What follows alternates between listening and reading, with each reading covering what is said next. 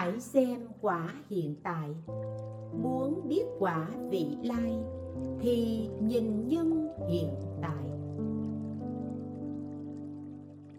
Do đó, nhà của nguyên hiếu liều cuộc kiềm lũ cửa nẻo đều trống trải, không ngăn được gió bụi.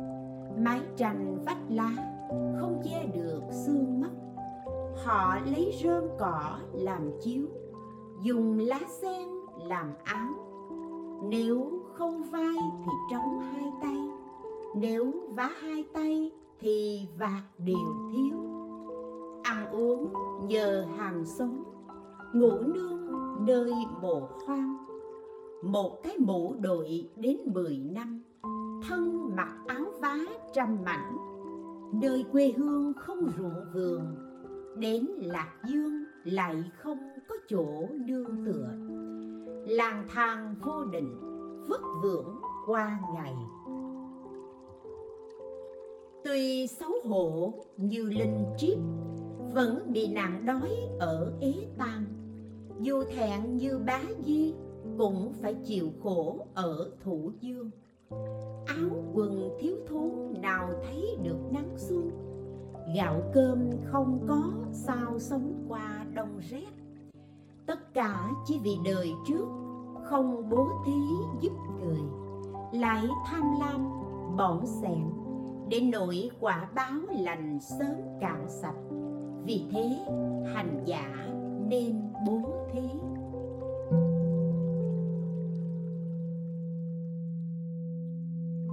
11.2 Dẫn chứng.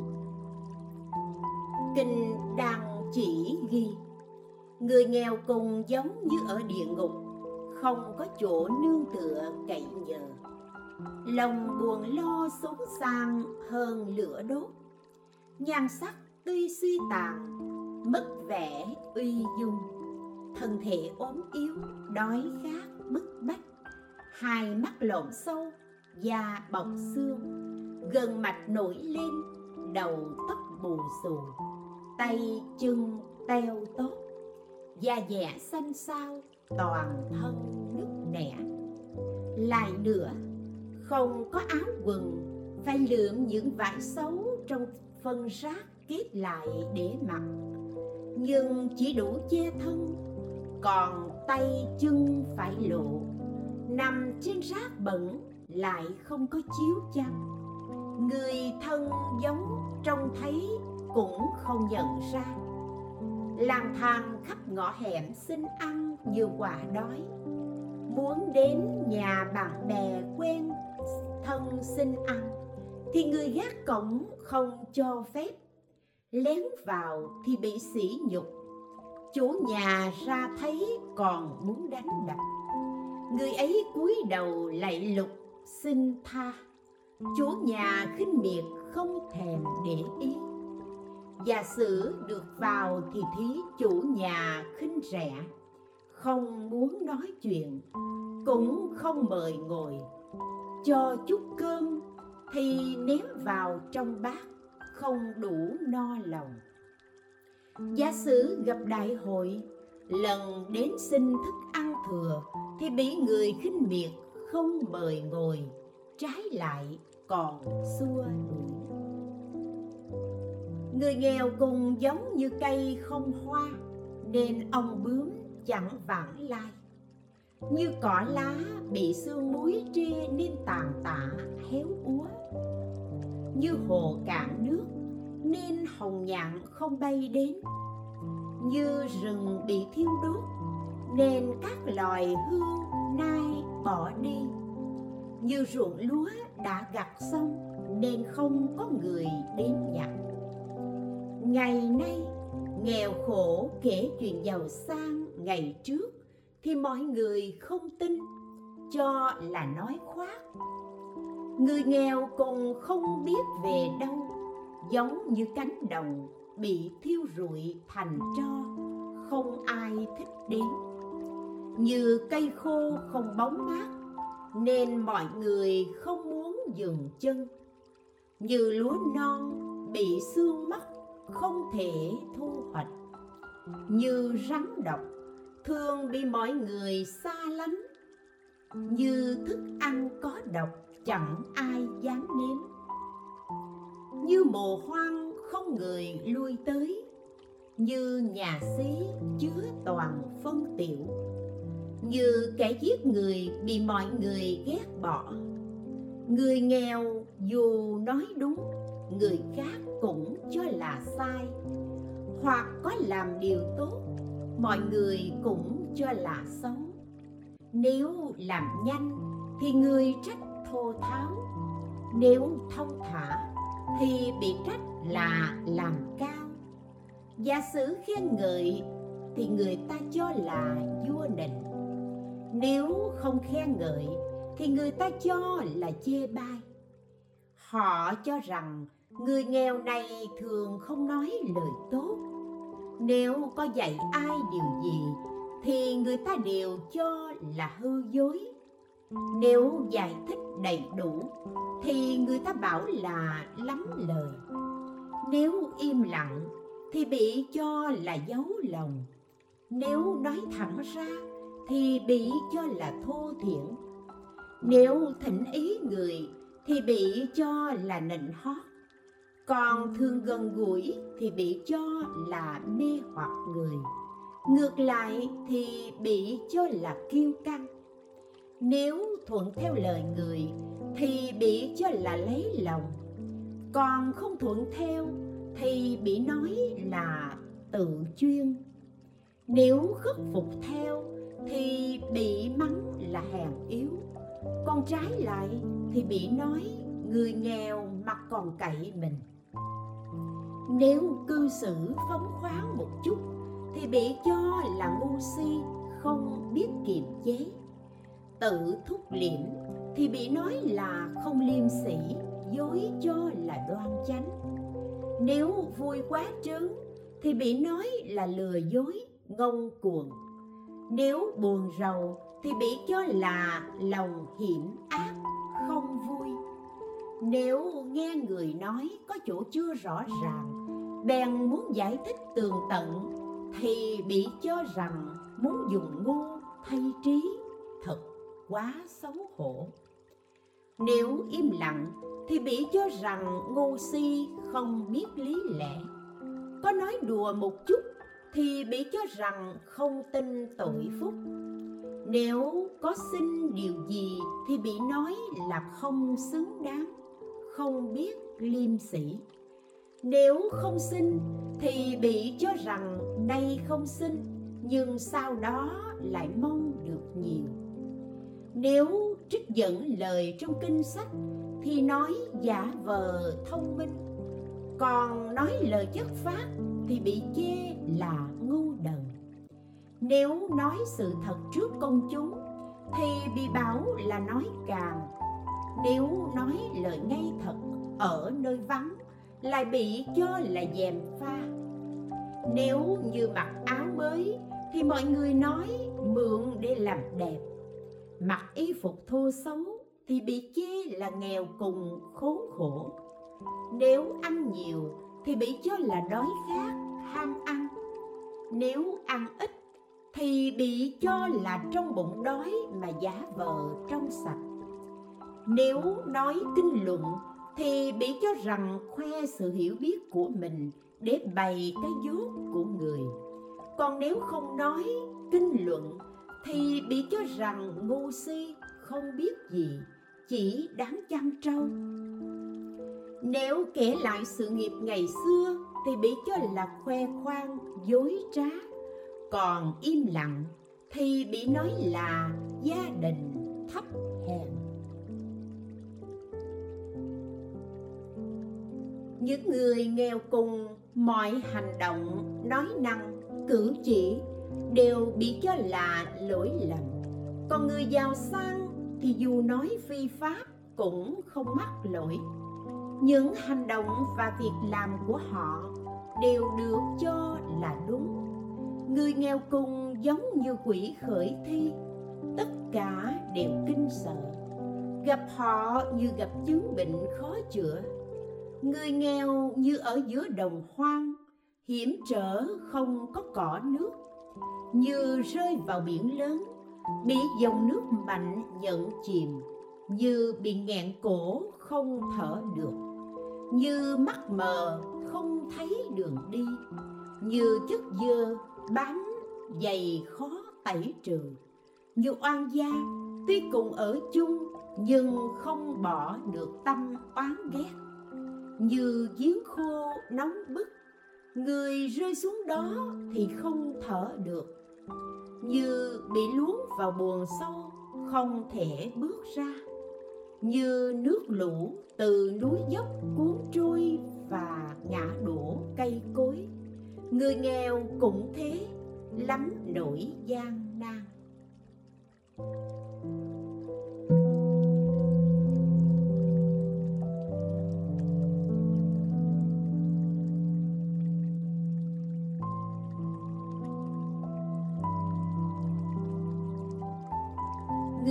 giàu sang có uy đức lớn, dáng vẻ thông dong tâm lượng rộng lớn, đầy đủ lễ nghi, hay sinh trí dũng.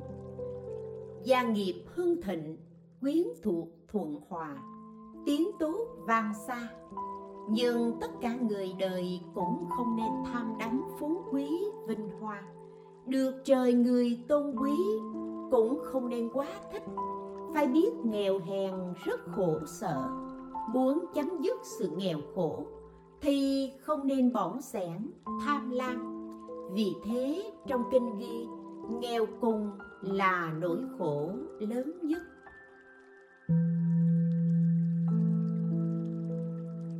mười một chấm ba. Tu đạt.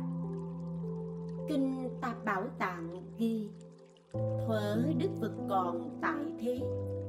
Có trưởng giả tu đạt, nhà nghèo khổ, không có tài sản. Ông đi làm thuê được bốn thăng gạo đem về nấu cơm.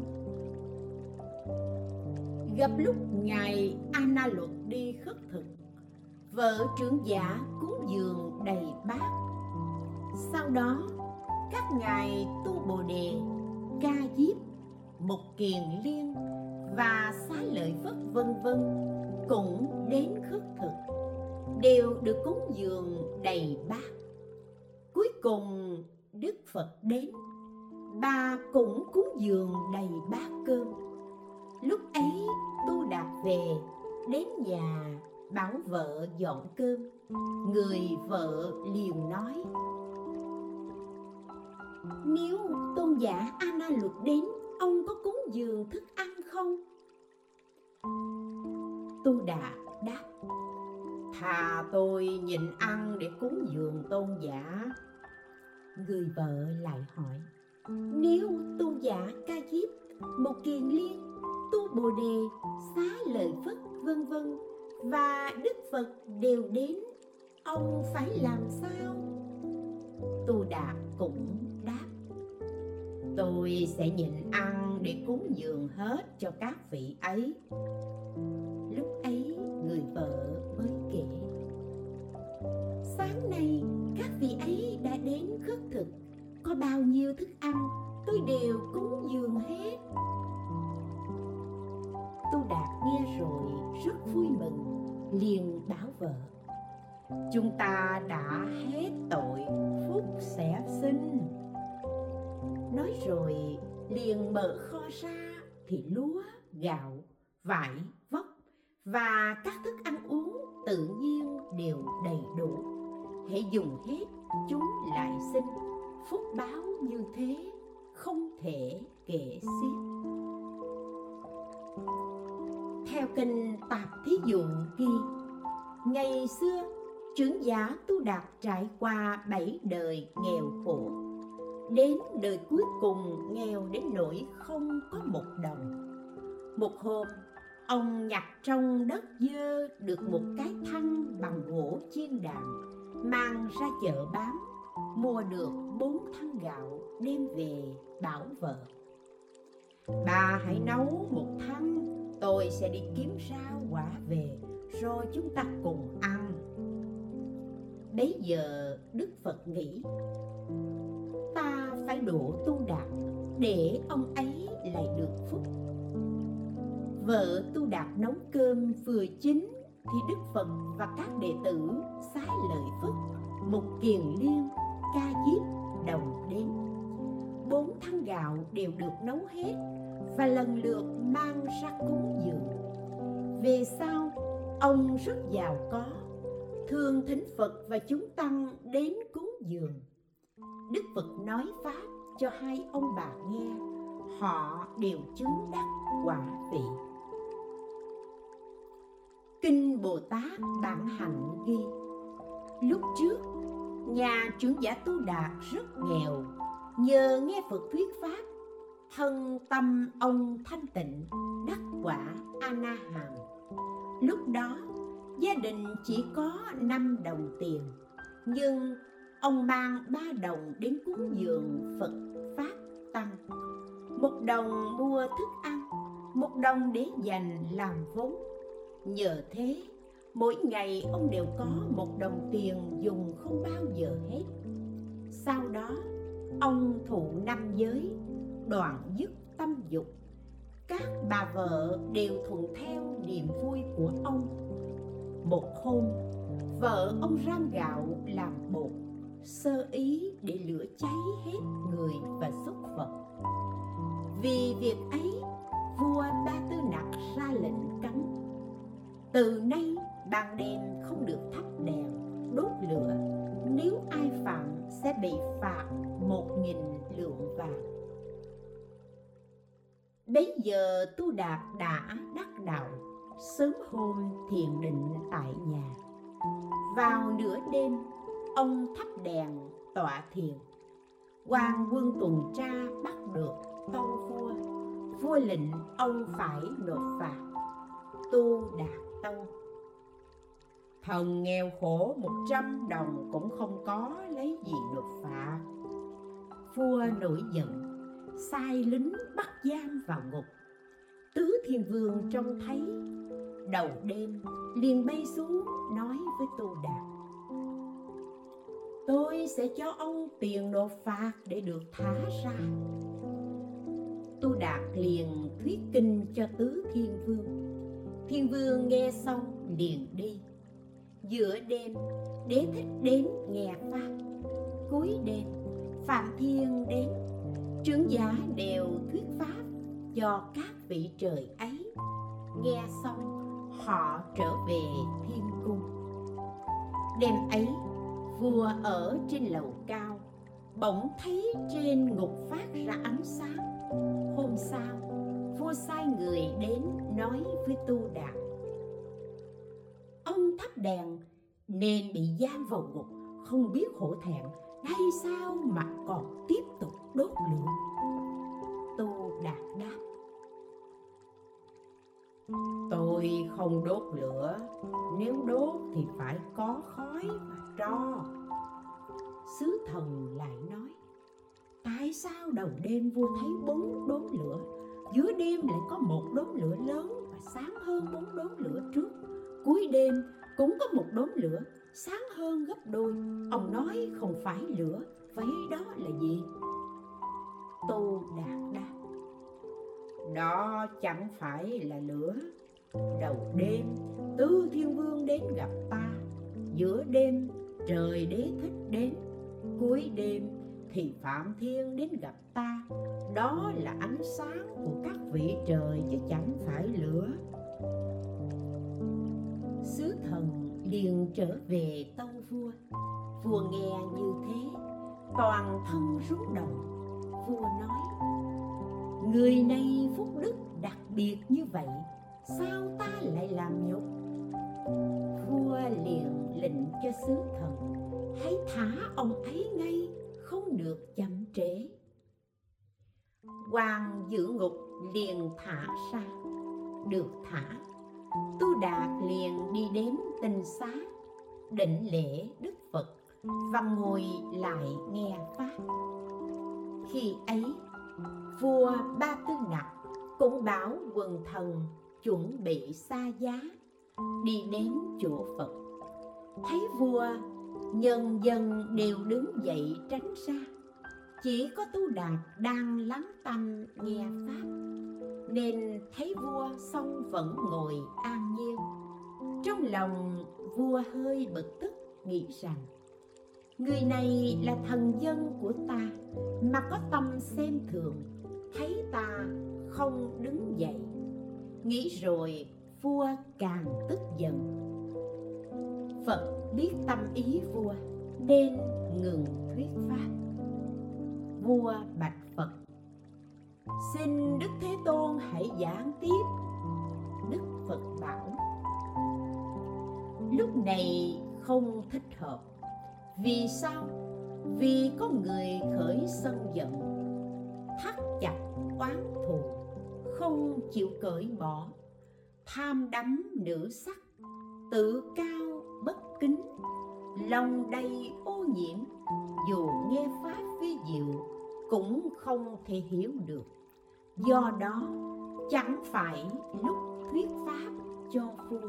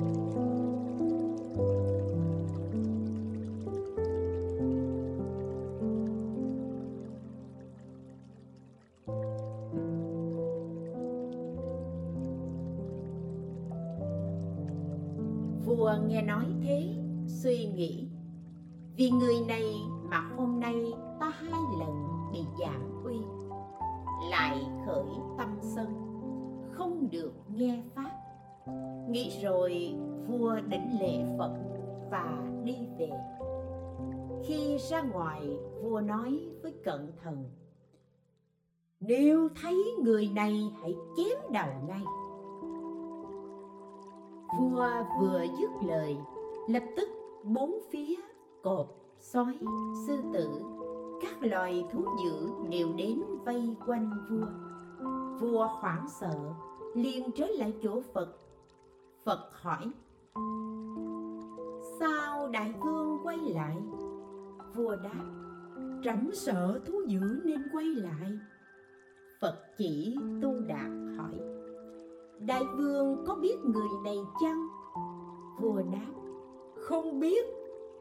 Phật nói, người này đã đắc quả ana hàm vì vua khởi tâm ác với người này, nên xảy ra những việc như thế.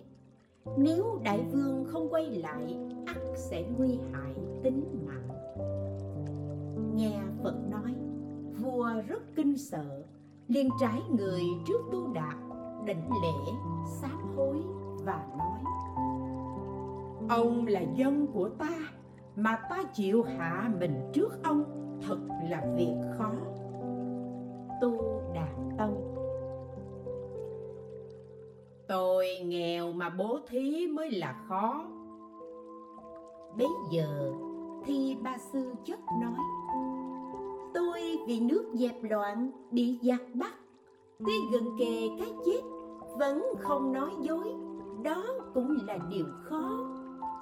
Lại có trời thi ca lê nói, tôi nằm nghỉ trên lầu cao, thiên nữ đang quyến rũ. Giữ giới mà khước từ mới thật là khó.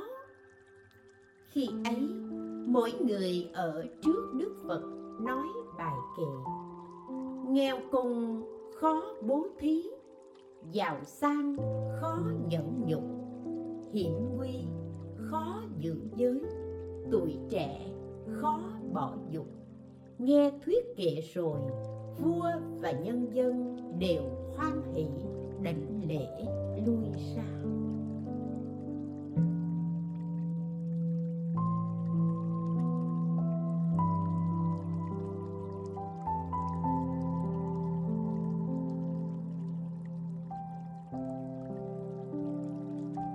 Mười một chấm bốn. Bần nhi. Kinh biện ý, trưởng giả tử ghi. Lúc ấy, trưởng giả biện ý định lễ đức phật và chắp tay bạch rằng, cuối mong đức thế tôn và thánh chúng, ngày mai hạ cố đến xóm nghèo chúng con thụ thực đức phật im lặng nhận lời trưởng giả đảnh lễ phật, trở về nhà sửa soạn đầy đủ thức ăn. Hôm sau, đức phật và đại chúng đi đến. Thứ tự ngồi trang nghiêm. Điện ý thưa cha mẹ và quyến thuộc đảnh lễ dưới chân phật, rồi đứng hầu. Điện ý đứng lên rót nước rửa tay và cung kính dân thức ăn. Chưa dùng xong, có một người hành khất đến từng vị tăng xin ăn. Vì phật chưa chú nguyện, nên không ai dám cho. Người ấy đi khắp tòa, chẳng xin được gì. Nổi giận bỏ đi và khởi ác niệm.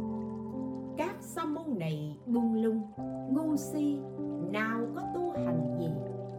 Thấy người nghèo đến xin, không có tâm bố thí còn trưởng giả cũng bị mê hoặc, cúng dường cho những người không có lòng thương xót này.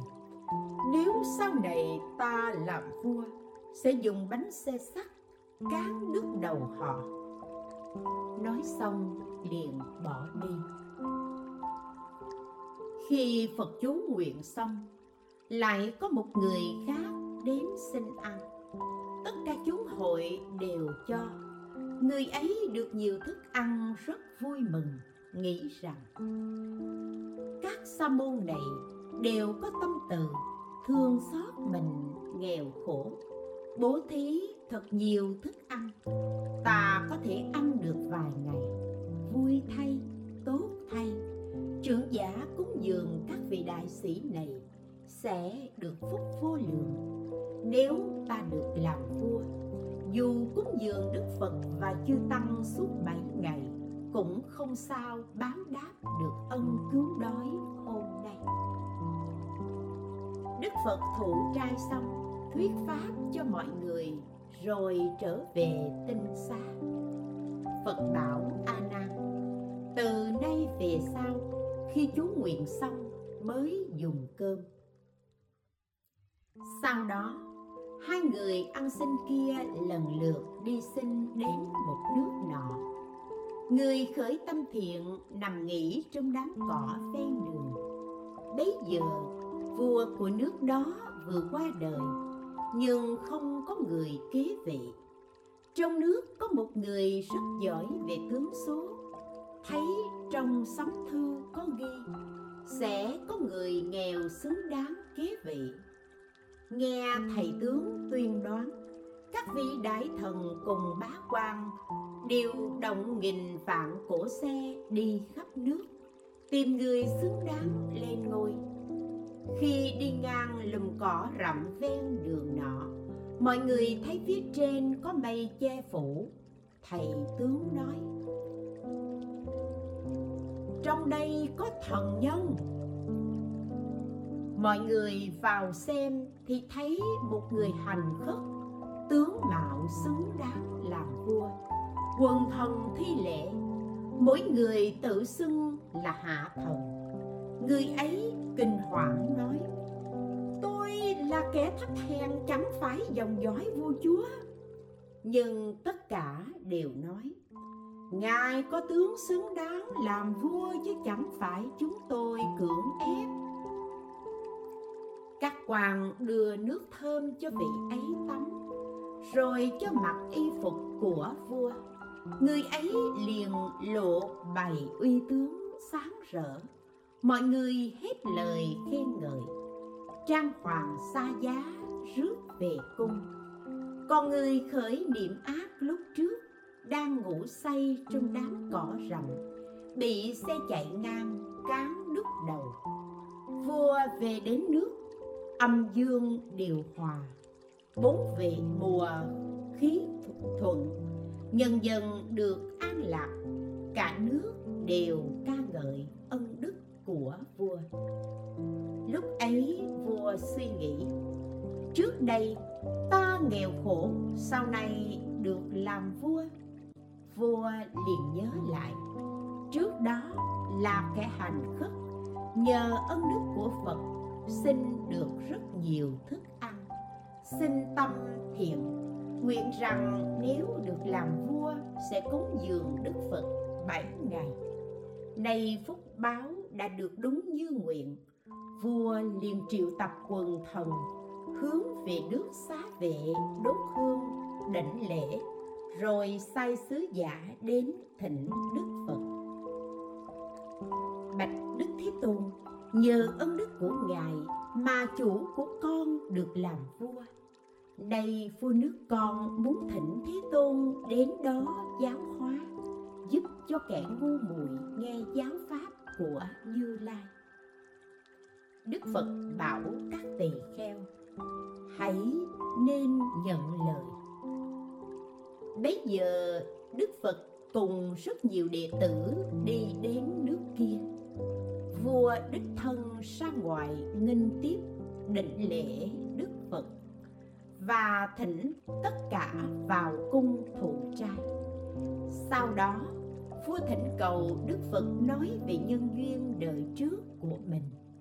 Đức phật kể lại tất cả những việc trên và bảo, nhờ đại vương khởi thiện niệm nên nay được làm vua, người khởi niệm ác, không những bị xe cán chết, mà còn phải đọa vào địa ngục, bị bánh xe lửa bốc cháy nghiền nát, trải qua ức kiếp mới ra khỏi. Nay đại vương thỉnh phật và chúng tăng đến cúng dường để đáp lại ân phật theo thiện nguyện xưa, nên sẽ được phúc báo đời đời không dứt. Bấy giờ đức phật liền nói kệ, tâm người là gốc độc, miệng là cửa tai họa. Tâm nghĩ và miệng nói, thân chịu tội lỗi đó. Không nghĩ đến thiện ác, thân làm thân chịu khổ. Ý muốn hại người khác liền bị xe cán chết. Nhờ hành pháp cam lộ khiến người xin cõi trời, tâm nghĩ miệng nói thiện, thân được phúc báo kia. Người nghĩ đến thiện ác, tự lập gốc an thân. Ý nghĩ về điều thiện, như vua được ngôi trời. Vua nghe đức phật nói xong, lòng vô cùng hoan hỷ. Các quan và toàn thể nhân dân trong nước đều đắc quả đà hoàng.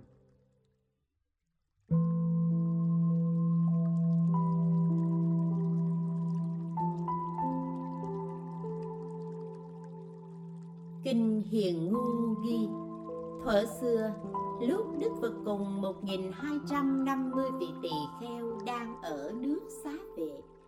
Có 500 hành khất thường theo Đức Phật và chúng tăng xin ăn để sống.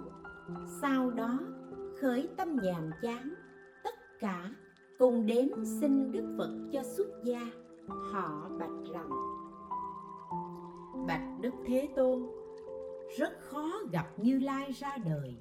Chúng con là kẻ thấp hèn, nhờ Ngài cứu sống. Này chúng con muốn được xuất gia, chẳng hay Ngài cho phép không? Đức Phật đáp, Pháp của ta bình đẳng, không phân biệt nghèo giàu, giống như nước sạch tẩy trừ những vật nhơ uế. Bất luận người giàu hay nghèo dùng nước tẩy rửa đều được sạch sẽ. Pháp ấy như đống lửa lớn lan đến đâu nơi đó đều bị thiêu rụi. Pháp ấy như hư không người giàu nghèo sang hèn đều có thể tùy ý đi lại trong đó. Nghe đức phật nói như thế, những người hành khất vô cùng hoan hỷ, lòng tin thêm lớn, thành tâm xuất gia, đức phật bảo, thiện lai tỳ kheo. Lập tức, các vị ấy râu tóc tự rụng, ca sa đắp thân, đầy đủ hình tướng sa môn năm trăm người nghe đức phật nói pháp đều chứng quả a la hán lúc ấy, những trưởng giả giàu có nghe đức phật độ cho những người ăn xin xuất gia, liền khởi tâm kiêu mạn, nói, sao đức thế tôn có thể cho phép những kẻ hạ tiện ấy gia nhập vào tăng đoàn? Chúng ta tu phúc khi thính phật và chúng tăng thủ trai, thì những kẻ hạ tiện ấy cũng sẽ đến ngồi lên chiếu cầm bát của chúng ta để ăn. Bấy giờ, thái tử kỳ đà sai người đến thỉnh phật và chúng tăng. Sứ giả thưa, bạch đức thế tôn, ngày mai thái tử thỉnh ngài và chư tăng đến thụ trai, nhưng không mời những kẻ ăn xin vừa xuất gia kia xin ngài đừng dẫn đến sáng hôm sau đến giờ thụ trai, đức phật bảo các vị tỳ kheo kia. Ta những lời thỉnh của thái tử, nhưng ông ta không mời các ông. Vậy các ông hãy đến út đơn việt, lấy cơm tự nhiên, rồi trở lại nhà thái tử theo thứ tự ngồi thụ trai các tỳ kheo vâng lời, liền dùng thần túc thông bay đến châu kia. Mỗi người lấy đầy bát cơm, nhiếp thân lướt trong hư không như chim nhạn bay đến nhà thái tử kỳ đà. Theo thứ tự ngồi thụ trai lúc ấy thái tử kỳ đà thấy chúng tỳ kheo uy nghi, phúc đức và thần túc đầy đủ. Xin lòng cung kính, hoan hỷ chưa từng có. Liền thưa với đức phật. Bạch đức thế tôn, những vị hiền thánh này từ đâu đến? Đức phật đáp. Họ chính là những người mà hôm qua ông không muốn thỉnh. Đức phật liền nói nhân duyên của những vị ấy cho thái tử nghe thái tử nghe rồi, lòng vô cùng hổ thẹn, tự trách, ta ngu muội, không phân biệt được sáng tối. Thái tử lại thưa, bạch đức thế tôn, những vị này đời trước đã tạo phúc duyên gì mà nay gặp đức thế tôn được xuất gia đắc đạo? Lại không biết họ tạo ác nghiệp gì mà phải làm kẻ ăn xin như thế. Đức phật đáp, cách đây rất lâu, có một ngọn núi lớn tên lợi sư thuộc nước ba la nại, là trú xứ của các đức phật quá khứ. Lúc không có phật ra đời, thì hai nghìn vị bích chi phật thường ở trong đó. Bấy giờ trong nước ấy có trưởng giả tên tán đà ninh rất giàu sang.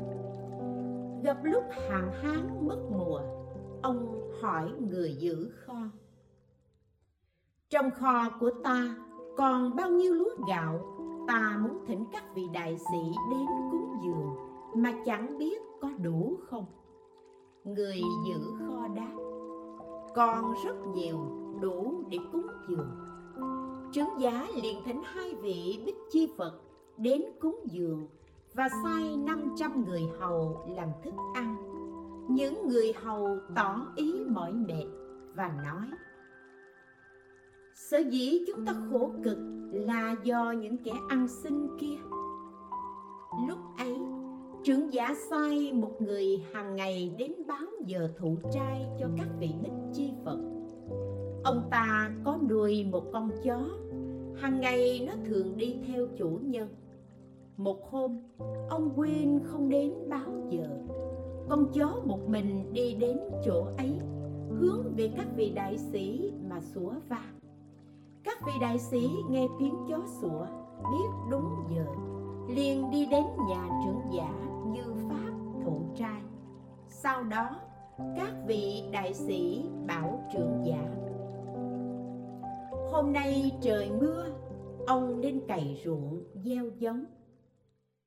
Trưởng giả nghe lời, sai người cày ruộng gieo giống. Những hạt giống được gieo xuống đều biến thành cây bầu. Trưởng giả tuy ngạc nhiên, nhưng vẫn chăm sóc tưới bón. Bầu ra hoa, kết trái, quả nào cũng to lớn. Trưởng giả bổ quả bầu ra xem thấy trong đó có đủ các loại hạt mà trước kia đã gieo. Nay có kết quả rất tốt đẹp. Trong ruột bầu chứa nhiều lúa gạo, ông rất vui mừng. Nhà ông trở nên giàu có. Ông bèn đem chia cho họ hàng, quyến thuộc. Cả nước nhờ đó mà được sung túc lúc ấy 500 người làm thức ăn nghĩ rằng, trưởng giả có được kết quả tốt như thế là nhờ ân đức của các bậc đại sĩ. Sao chúng ta lại nói những lời không tốt với các vị ấy? Nghĩ rồi liền đến các vị đại sĩ xin sám hối và lập nguyện. Chúng con nguyện đời sau gặp các bậc hiền thánh và được giải thoát do có niệm ác, nên trong 500 đời, họ thường làm kẻ ăn xin. Nhờ sám hối và lập nguyện nên nay gặp ta. Được xuất gia, chứng quả, thái tử nên biết, tán đà ninh lúc đó nay chính là ta. Người giữ kho nay là tu đạt, người đến báo giờ là vua ưu điền năm trăm người làm thức ăn lúc đó, nay là năm trăm vị a la hán bây giờ, những người trong hội của thái tử kỳ đà thấy sự thần kỳ như thế, đều chứng quả a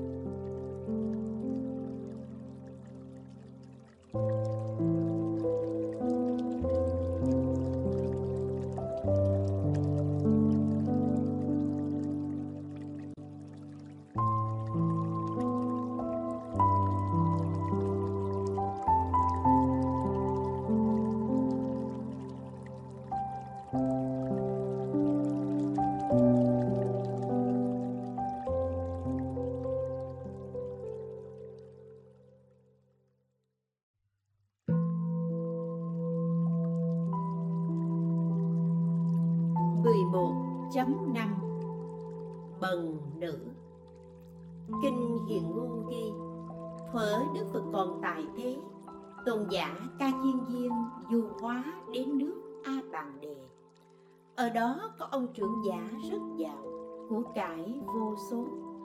Trong nhà ông có người tớ gái phạm lỗi nhỏ Bị trưởng giả đánh đập Sai làm việc ngày đêm không ngừng, Mặc áo không đủ che thân, Cơm ăn không no lòng. Đến già, Bà ấy vẫn còn khổ, Muốn chết cũng không được. Một hôm, Bà ôm mình ra sông lấy nước, Chợt buồn tuổi khóc lớn. Tôn giả ca chuyên viên Nghe tiếng khóc đến hỏi Biết được nguyên nhân, Liền bảo, Sao ngươi không bán cái nghèo ấy đi? Bà lão đáp, Ai mà mua cái nghèo? Tôn giả đáp, Nghèo cũng có thể bán được. Bà lão hỏi, Nghèo có thể bán được ư? Làm sao để bán? Tôn giả đáp Người muốn bán nó, Hãy nghe theo lời ta. Nói rồi tôn giả bảo bà lão đi tắm rửa. Sau đó dạy cách bố thí, Bà lão thương Nay tôi nghèo khổ, áo mặc không đủ lành lặn. Chỉ có một chiếc bình, Nhưng của ông chủ, lấy gì cúng dường ngài đây. Tôn giả liền trao bình bát cho bà, Dậy đi lấy nước đến cúng dường. Tôn giả nhận rồi chú nguyện, truyền giới và dạy bà niệm phật. Sau đó, tôn giả hỏi, ngươi thường ngủ ở đâu? Bà lão đáp, tôi không có chỗ ngủ nhất định. Tùy theo công việc xây giả hoặc nấu cơm ở đâu thì ngủ ở nơi đó, hoặc ngủ trên đống rác.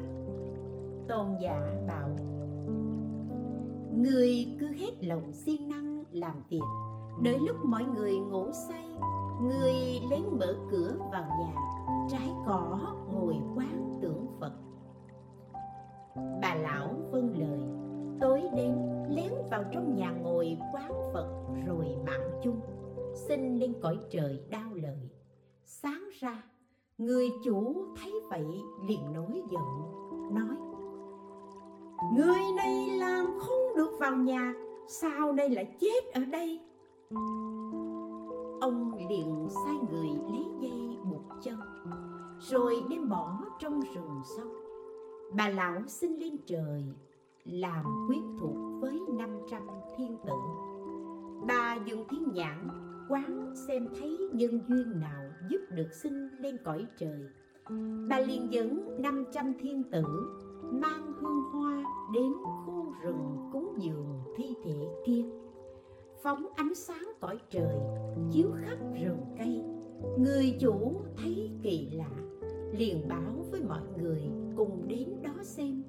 Thấy thi thể kia, ông liền hỏi, đây là thi thể của người nô tỳ sao lại cúng dường? Vị thiên tử đáp đây là thân đời trước của tôi. Thiên tử liền kể lại nhân duyên được sinh lên trời. Sau đó, các vị thiên tử ấy đến chỗ ngài ca chiên viên định lễ cúng dường. Nhân đó được nghe pháp 500 vị thiên tử đều đắc quả tu đà hoàng. Sau đó bay về cõi trời. Vì thế người trí phải tu học như lời dậy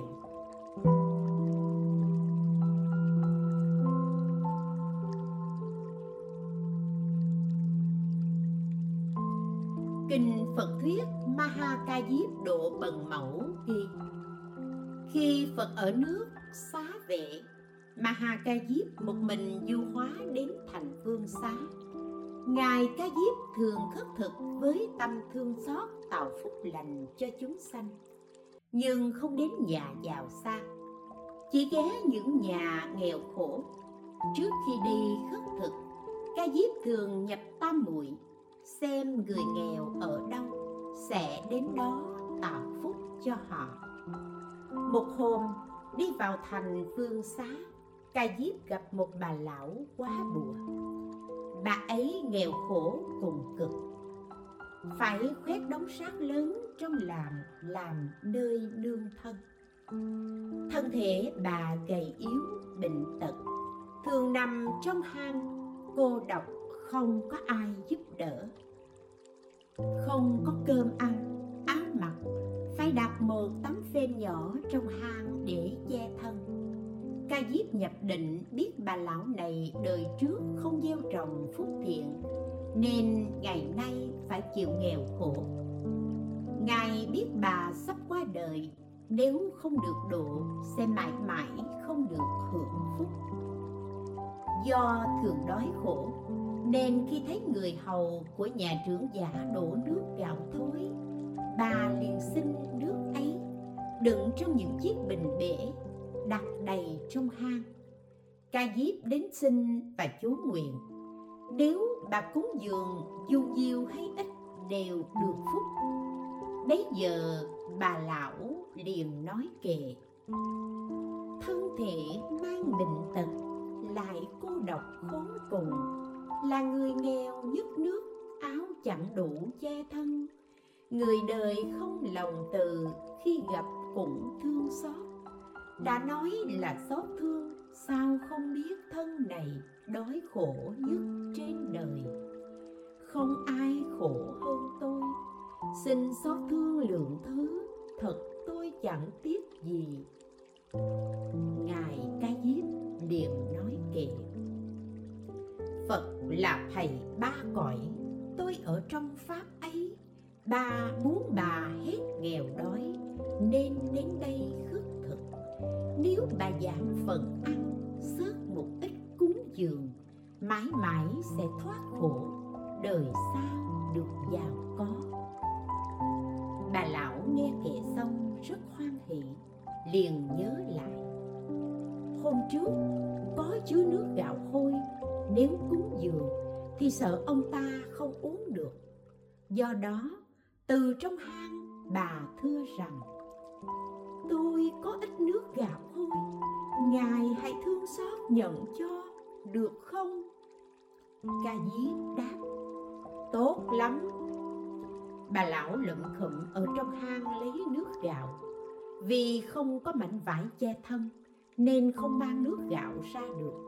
Bà nếp mình, khom lưng với tay đưa qua tấm phên ca diếp nhận lấy và chú nguyện cho bà được phúc báo an lành.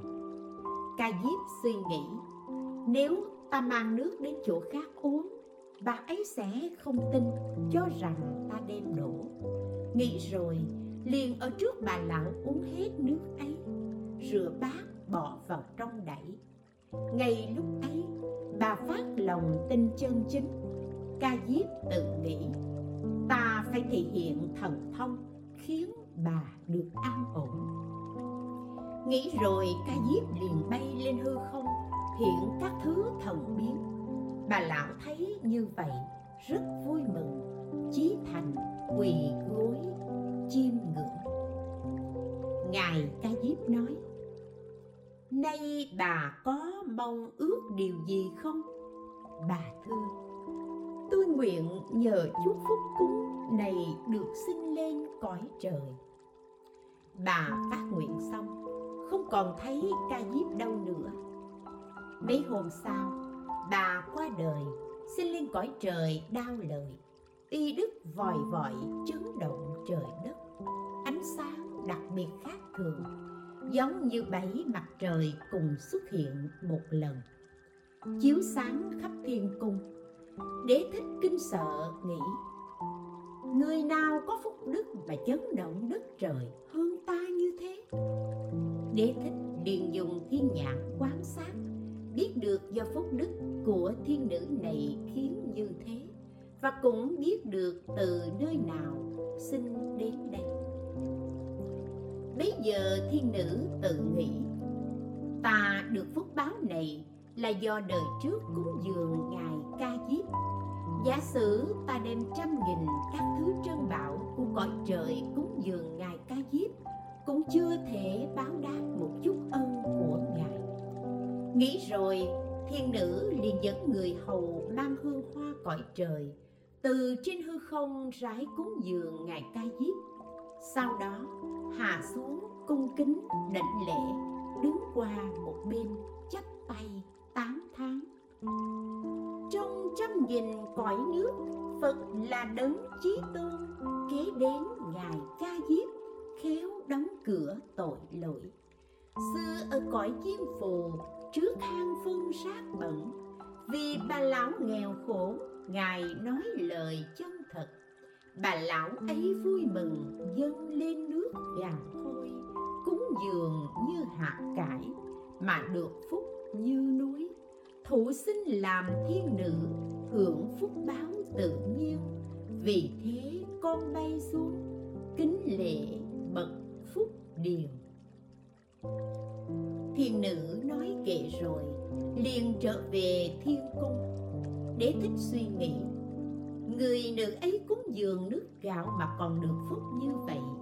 Ngài ca diếp có tâm thương xót rộng lớn, nhưng chỉ ban phúc cho những kẻ nghèo hèn, không đến nhà giàu sang ta phải tìm diệu kế để cầu phúc.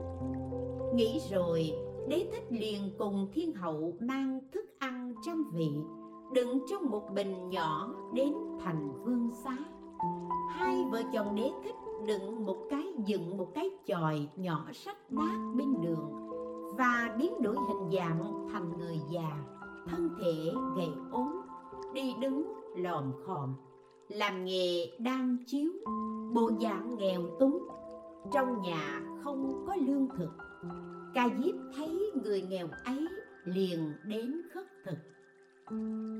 Ông lão nói Tôi quá nghèo, không có thứ gì cúng dường, biết làm sao? Ngài ca diếp vẫn đứng chú nguyện mãi không đi. Ông lão nói, Vợ chồng tôi quá già, Làm nghề đang chiếu, không rảnh đi xin thức ăn. Chỉ có một ít cơm định ăn. Nhưng nghe ngài nhân từ đức độ, Chỉ đến nhà nghèo khất thực Để ban phúc cho họ.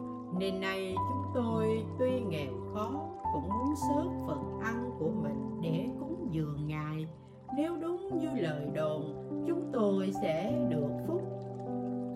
Đế thích suy nghĩ, mùi thơm của thức ăn cõi trời, người thế gian hiếm khi được ngửi. Nếu ta mở sẵn nắp bình, ngài ca diếp sẽ biết và chắc chắn không chịu nhận. Nghĩ rồi đế thích nói Thức ăn của tôi không nhiều. Xin ngài đem bát đến ca diếp nhận thức ăn và chú nguyện cho thí chủ. Mùi thơm của cơm ấy lan khắp thành vương xá và cả nước. Ca diếp nghe mùi thơm liền xin nghi. Ông bà lão hiện lại thân đế thích, nhanh chóng bay lên hư không, vui mừng. Búng tay ca diếp suy nghĩ và biết được đế thích hóa làm người nghèo để tạo phúc lành. Ca diếp suy nghĩ, nay ta đã nhận thức ăn rồi, không nên trả lại. Ca diếp tán thán đế thích làm phúc không biết mỏi mệt chịu mang lúc già xấu để gieo phúc, ắt sẽ được phúc báo. Đế thích và thiên hậu vô cùng vui mừng. Lúc ấy trên trời trỗi kỹ nhạc đến nghinh đón, về cung rồi đế thích càng hoan hỷ hơn, liền nói kệ. Mây dạ phương nam chẳng về đâu đông tây dông rủi mãi dài lâu. Rau cá nguyên hiếu hằng thuần ước, cao lương điềm thị chẳng dám cầu. Sân cỏ um tùm không xe ngựa cửa tranh lặng vắng kết chiếu lao. Ngày trước rộn tham, chút ánh sáng. Hôm nay nghèo khổ, chớ âu sầu. Viên châu, dịch